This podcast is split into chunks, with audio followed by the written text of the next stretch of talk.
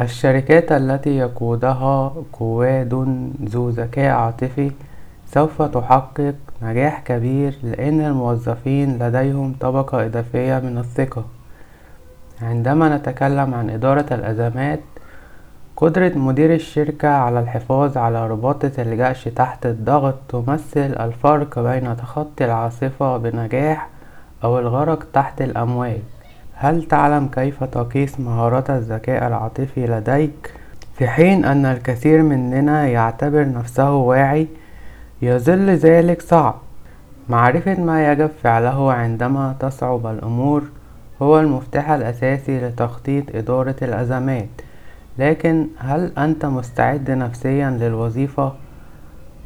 وضع خطة للتواصل أثناء الأزمات قبل وقوعها يعتبر أحد العوامل الأساسية التي تؤثر في قدرة الشركة على التعامل بسرعة عندما تقع الأزمة.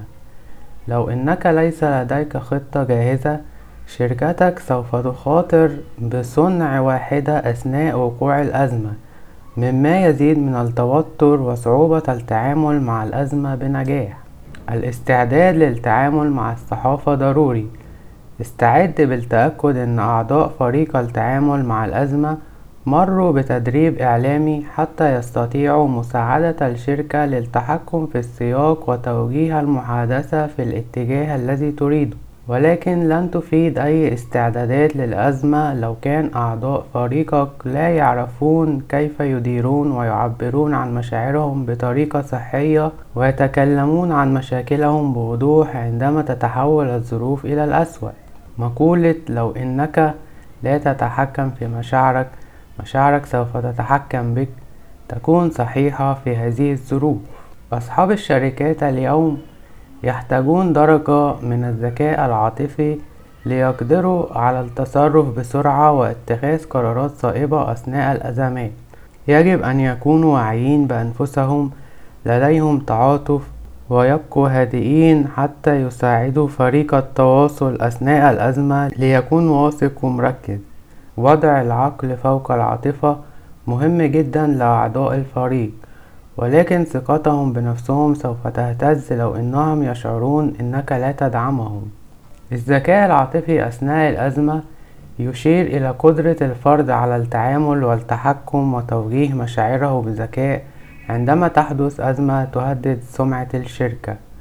ولو كان لديك أي خبرة في إدارة الأزمات فأنت تعلم إن الضغط النفسي يكون قوي عندما يكون مصدر الرزق في خطر.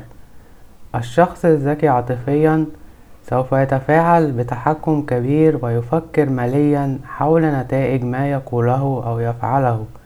ابحث عن طريق لتخفيف التوتر وفكر في طرق بناءة للتصرف السليم. إذا ما هي أهم ست عناصر للذكاء العاطفي أثناء الأزمة؟ أولا التعاطف. كشفت الدراسات إن السلامة النفسية معول أساسي للنجاح لأن أعضاء الفريق يشعرون بالراحة في مقارنة الحلول الممكنة. تأسيس بيئة آمنة حيث يشعر الفريق بالراحة في إلقاء الأسئلة والتعبير عن الاعتراضات عنصر ضروري لبناء فريق ناجح. إظهار التعاطف يكشف مستوى من الاهتمام بالموظفين وبيئة عملهم والآخرين المتأثرين. ثانيا التأقلم. القائد الذكي عاطفيا لديه بعد النظر والصلابة لاتخاذ قرارات صعبة بسرعة وبثقة. التأقلم والمرونة والرشاقة كلها صفات ضرورية سوف تصل بمدير الأزمة الجيد إلى بر الأمان. ثالثا الرحمة. تؤدي القيادة الرحيمة إلى رؤية الحاجة والرد عليها برسائل رحيمة. القادة العاطفون يحددون أفضل شيء لشركتهم بينما يفكرون أيضا فيما يساعد الآخرون على إشباع رغباتهم. أهدافهم ليست شخصية بل تهتم أيضا بالتأثيرات الواسعة لأفعالهم. الاهتمام باحتياجات الآخرين له قوة كبيرة حيث أنه يدرك المطلوب تنفيذه في نفس اللحظة أثناء الاهتمام باحتياجات الآخرين. رابعا الوعي الذاتي. أصحاب الشركات الواعيين بمشاعرهم بوضوح يستطيعون أيضا معرفة طريقة التعامل مع مشاعرهم. بالتالي يستطيعون تخطي الأزمة برؤية أفضل. الشخص الذي يتحكم في مشاعره هو شخص قادر على القيادة. خامسا إدارة العلاقات. القائد الذكي عاطفيا يعرف كيف يقود الموظفين في الاتجاه المناسب بأن يسمع مشاكلهم ويبني رؤية مشتركة. الموظفين مستعدين لاتباع قائد يشعرون إنه يشاركهم أهدافهم ومعتقداتهم ومهتم بأفكارهم ومشاعرهم وتوقعاتهم. سادسا التحكم في النفس. الشخص الذي لديه ذكاء عاطفي يعرف الضرر الذي ينتج عن الرد المتسرع المتوتر أثناء الأزمة. القائد المتماسك بحس متطور من الذكاء العاطفي سوف يتصرف بطريقة حريصة ومدروسة في التعامل مع الأزمة ولا يسقط مشاكله على شخص آخر. الذكاء العاطفي مكون أساسي من الممكن أن يصنع أو يكسر تعامل الشركة مع الأزمة.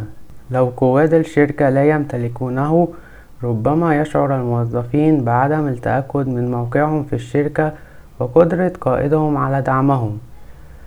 الشركات التي يقودها قواد ذو ذكاء عاطفي سوف تحقق نجاح كبير لأن الموظفين لديهم طبقة إضافية من الثقة مرتبطة ارتباط وثيق بقدرتهم على إظهار التعاطف الوعي بالذات والتحكم في الذات. إلى هنا تنتهي الحلقة السابعة من الموسم الثالث في بودكاست العصفورة.